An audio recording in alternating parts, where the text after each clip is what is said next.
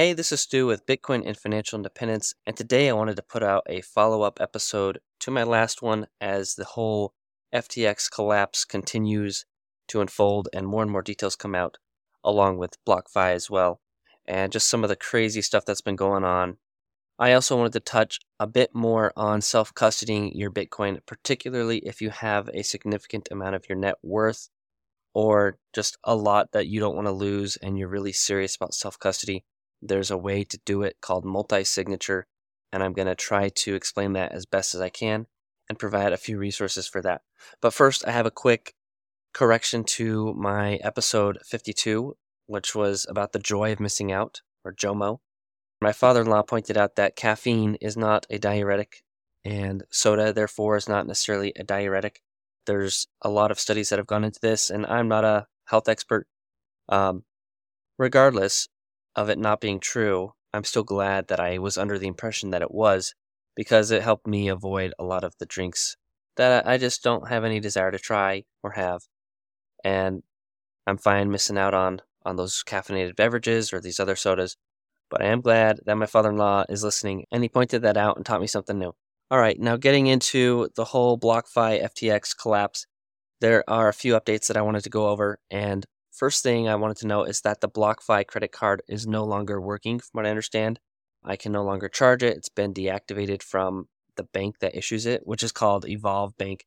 So I can no longer charge that card, and I don't know if it'll ever work again.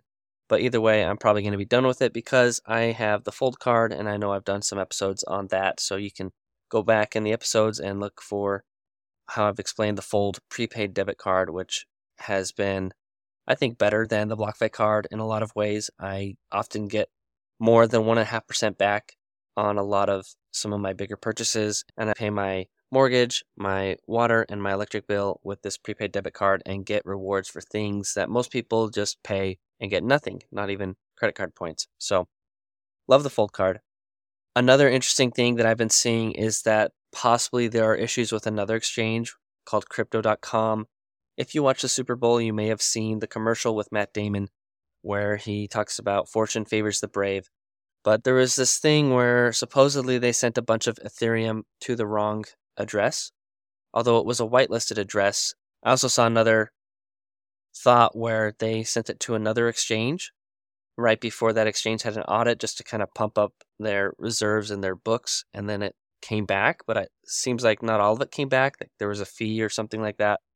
So I'm not really sure what's going on there, but I will say Crypto dot com has a lot of resemblance to F T X.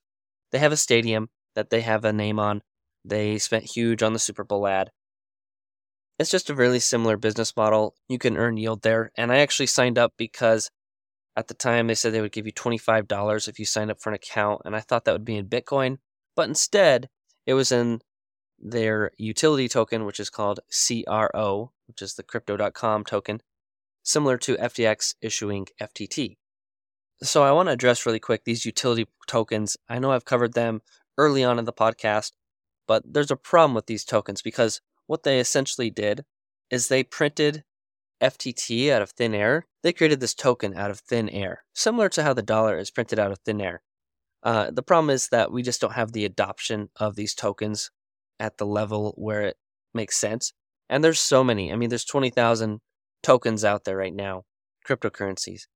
And the thing is, is that these tokens were pre-mined, meaning that if you worked at the company, if you were the owner of the company, if you were one of the people that, that built it and issued it, you got a pre-mined set amount where you didn't have to earn it. It just landed in your lap. And then they go and sell their token to the market, and they will give you lower fees on loans or higher interest on yield products that they have, um, like Crypto dot com and F T X have done, where they loan out your crypto, supposedly. Turns out that's not what F T X was doing, but supposedly that's what they're doing, is loaning it out and then earning more interest and then giving you a bunch of interest. But anyway, my main point is this is the whole problem with F T X, is they printed their own money and then they sold it to the market, and it was pre-mined. It's basically an unregistered security according to the uh, Securities and Exchange Commission. And then they collateralized their made-up money. And so when people start to flee F T X and they start to sell F T T. Well, it ends up collapsing that currency, and that's where everything goes wrong. Now, the C E O of Binance also came out and said something interesting. Uh, he's basically warning that other exchanges could fail, and he actually said about four or five other firms have approached him and talked about possibly getting help before things go crazy like they did with F T X. So that's another thing just to watch out for. We don't know exactly which exchanges those are. It hasn't been said, but just know that there could be some contagion effect if things continue to go a certain way. I also wanted to follow up with episode fifty-three, where I mentioned that Strike was having some issues with the spread, which is normally really small. I believe their normal spread is zero point zero two or zero point zero three percent, somewhere in that range. And it ended up being like a three to four percent spread. And what I thought was really cool is that they credited my account three dollars, because when it was dropping down to sixteen thousand dollars and fifteen thousand dollars, I ended up buying, I think, fifty dollars of Bitcoin and then twenty dollars. And apparently my spread was a lot higher, and they paid me back for that problem. Another reason why I think Strike is awesome. Now, I'm a dabbler, and I have an account at a few other exchanges that maybe are not as popular, maybe ones that you haven't heard, but obviously Coinbase you've heard from. They sent out this email talking about their security and how they're a publicly traded company, and therefore they're a lot more transparent and, you know, just what sets them apart, basically that they're safe. And then there's this other one called Bakkt, which is spelled B A K K T. Um, they have something with a credit card or a debit card as well. I have an account. I haven't really looked at it. They also support Ethereum, uh, but they sent me an email about they're okay, I guess. You know, it's kind of funny. I got one from Ledn, another exchange that does some lending and some interest, and I got some from Gemini. Now, I did have a Gemini account for a while. I never had a lot on there, but I ended up pulling everything that I did have out months and months ago when I got out of Celsius and Voyager because I was scared of anything that was offering this yield. So those are a few updates that I wanted to go over. Now, continuing this topic of self-custody, if you haven't listened to my last episode, probably start there with episode fifty-three. So with self-custody, just to go back over some of the basics, instead of relying on some centralized exchange like F T X, Voyager, Celsius, Coinbase, or any of these other companies to hold and custody your crypto for you or your Bitcoin for you, you instead are going to custody it yourself. And so all the power to send and receive that crypto is in your hands, and if you lose the key to it, it's all on you. Uh, I talked about how you could do this with software, and I mentioned the Muun wallet, which I realized I spelled wrong on the last episode, but it's M U U N. Um, but that's a software wallet where you can set it up on your phone. Now, this is called a hot wallet, and a hot wallet is a wallet that is connected to the internet. So because it's on my phone, it can get hacked a little bit easier because I'm connected to the internet and my phone could be hacked. I could have a SIM swap, or I could have some other way of getting hacked possibly. So that's one risk that you have with a software wallet. There are other wallets you can get on your computer. There are apps you can get. There are browser extensions you can get to hold your Bitcoin. And these are hot wallets. Now, cold storage or a cold wallet is something that is not connected to the internet. And that's when I talked about the Ledger, the Trezor, or the Cold Card. These are cold wallets that are not connected to the internet. Um, with the Ledger and the Trezor, I've got experience with both of them. You end up buying that device, ideally straight from the manufacturer, to avoid getting a tampered unit, and then you plug it into your computer. So it is connected at some point, I believe, to the internet. It generates that wallet for you on the blockchain, not actually on the device itself. And now you have the key to your own wallet, and you have to custody these twelve or twenty-four words. This is where it gets tricky, because if you lose those keys, that's it, game over. So that's a problem for a lot of people. If you have a lot of your network tied up in Bitcoin, or you think it's going to go up a lot and you don't want to risk it at all, and you want to go into cold storage, what I would have you consider is something called multi-signature. And this is where, instead of having one key to your house, you have three keys, and you need two out of three to transact. There's another way you can do it with three out of five keys. And maybe I touched on this in my last episode, I can't remember, but Casa and Unchained Capital are the two companies that I've heard of Now, Unchained Capital, in a way, is cheaper. Casa Hodl is like a monthly or annual subscription, but it's really good. What's nice about Casa is they have an app on your phone, so it's a little bit easier to use, probably. I, I know some people that have used it, and they're happy with it, but it is going to cost you, I think, one hundred twenty dollars a year. And then that's not counting if you want to engrave your seed phrases on titanium. But you can go, and I'll link to Casa, and I'll link to Unchained. Um, if you want to do a multi-signature self-custody, I would strongly recommend getting a demo with both Casa and with Unchained Capital. They have really good thirty-minute demos. Unchained Capital also has this concierge service, kind of this onboarding, where, now stick with me because this is a sticker shock, but it's one thousand two hundred fifty dollars, and they will onboard you. They will hold your hand through the whole process, and you can actually buy Trezors and Ledgers from them, and I think Cold Card as well. Again, I don't have any experience with the Cold Card, but it's supposedly even more technical and more secure than a Trezor. Not that a Trezor is insecure, but it's definitely a step above on the security side. You can get everything from Unchained Capital. I still bought direct from the source. I did not buy this service, but what you get that is they will spend a couple hours with you setting up your devices the exact right way, and you'll have someone to walk you through everything. You'll basically generate two keys, so you need two Trezors or two Ledgers or one of each, but you need two hardware devices to get set up. And then Unchained is going to hold that third key. So you control two and they control one.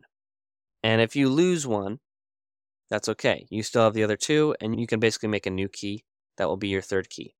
So that's how that works. And then what they recommend from there is to distribute your keys geographically if possible. So I have a trusted person out of state uh, where they have different natural disasters than what I have here.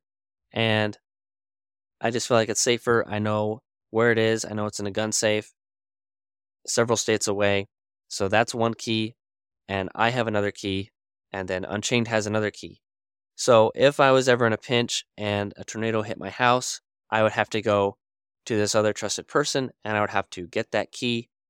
And Unchained would have my key, and I would get a third one, and I would be back in business. I would not be out of luck because I had a single point of failure.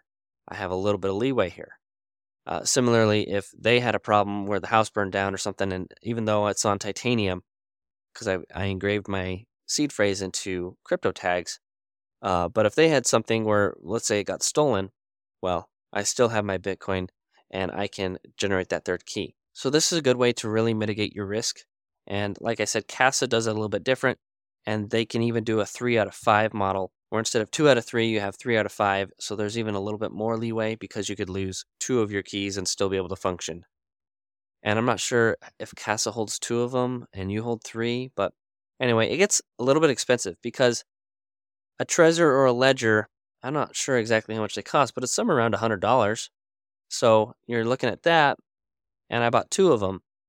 Um, and if you're buying the nicer models, you're pushing two hundred dollars a piece or one hundred fifty dollars. So, you know, you're talking about spending around two hundred dollars to three hundred fifty dollars on Ledgers or Trezors, depending on what you buy.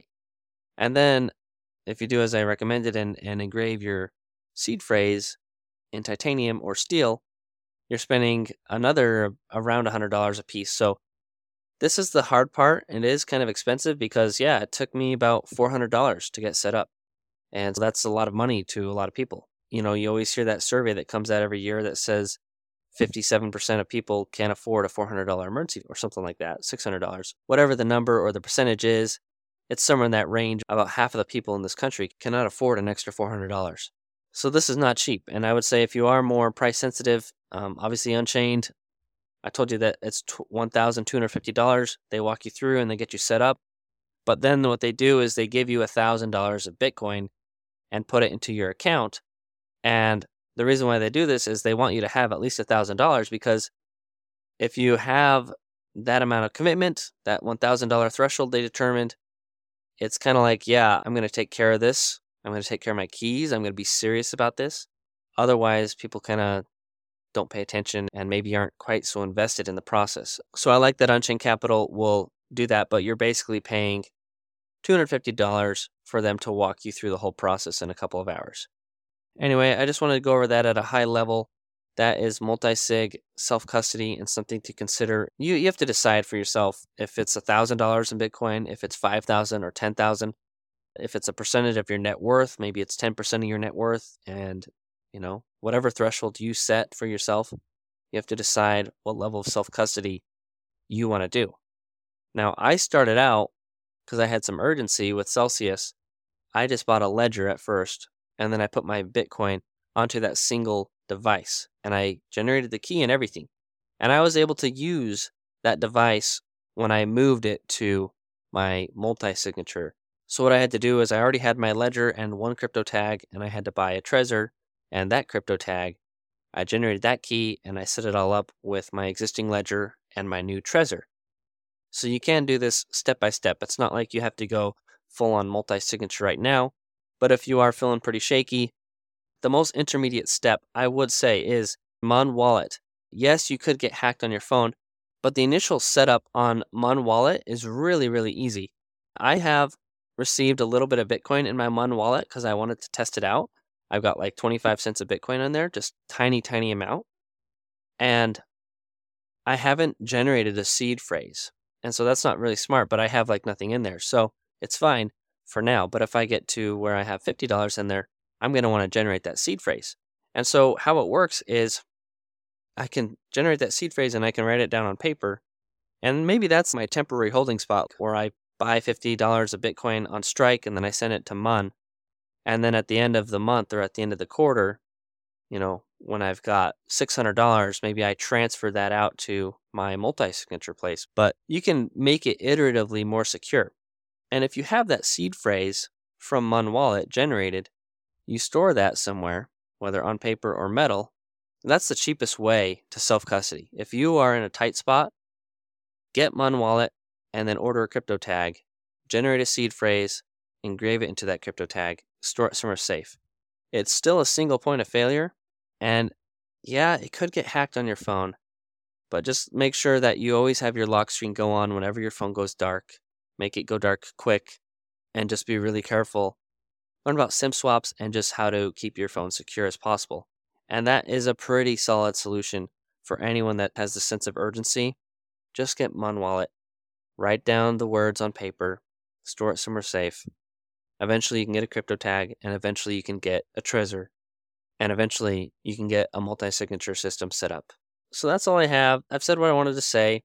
It's still just so crazy, all the stuff that's coming out about F T X C E O.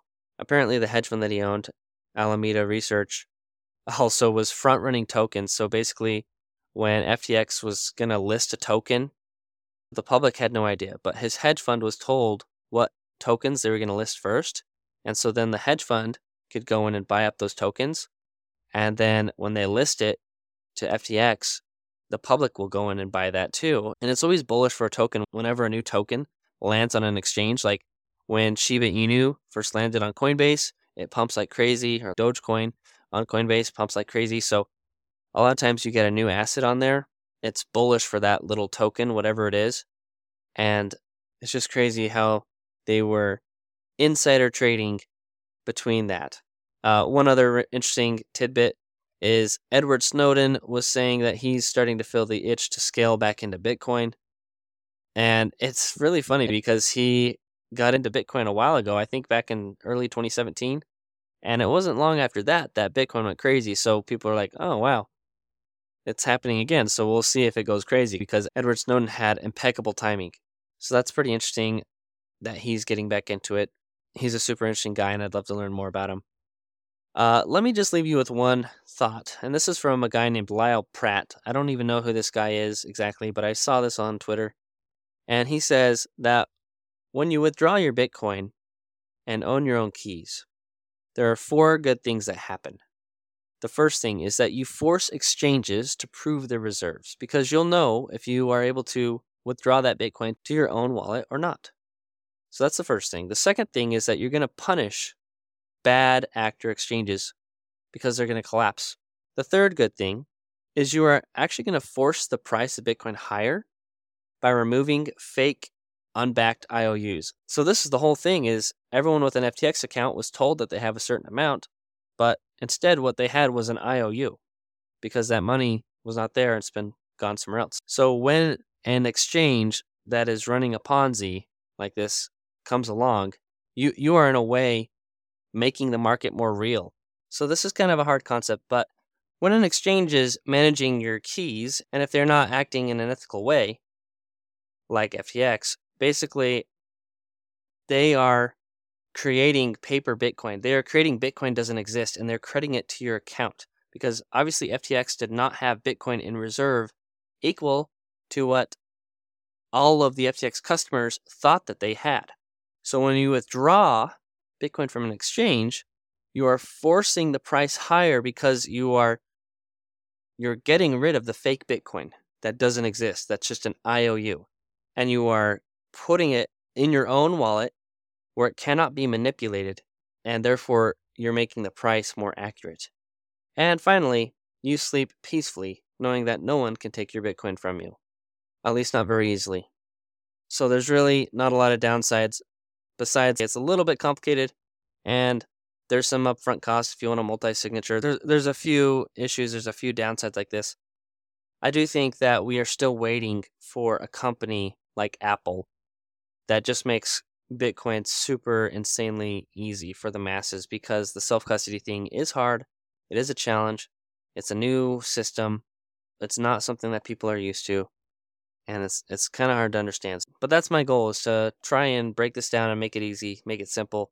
And like I say, I do coaching, and you can schedule time with me on Calendly. If you want me to walk through some of these things with you, I'm more than happy to, to help you out and help you figure out the self-custody. But obviously, it's really sad. This whole situation is tough. F T X had less than one billion dollars in liquid assets against nine million dollars in liabilities. And they even had this backdoor built into the accounting software, which you use to move billions without triggering alerts to the other staff and auditors.